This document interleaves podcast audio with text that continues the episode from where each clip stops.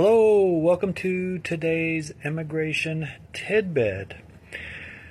Well, let me break your question down a little bit. You say you got asylum withholding, okay?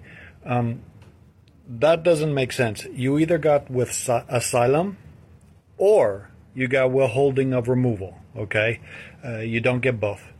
Uh, and you don't want both. Um, I mean, if you get asylum, then you're going to end up with the green card, and that, of course, is the best of all worlds.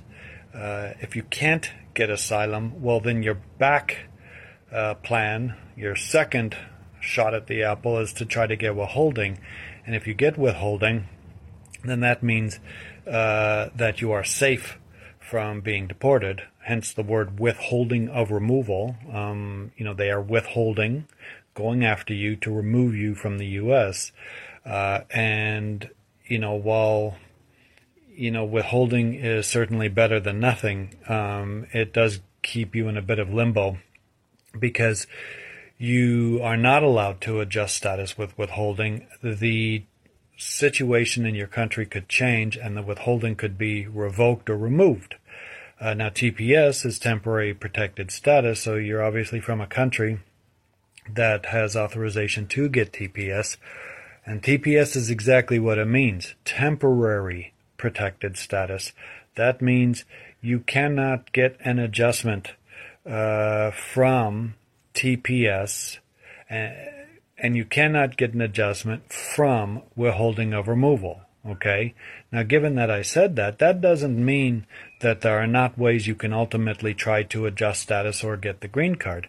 Uh, for example, let's say you got withholding of removal, you know, 10 years ago, and now you've madly fallen in love with a U.S. citizen.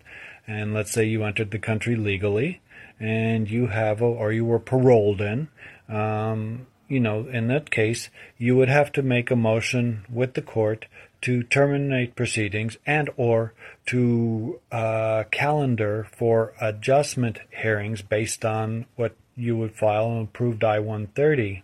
Um, so it, it's not that you can't get the green card, but you can't use just withholding and TPS to get the green card. You have to apply in some other manner, whether it's employment or whether it's family. So now that you are temporarily in a safe zone, don't just wait. Do what you have to do to apply on a certain basis to get the green card and then go from there. Shortcast Club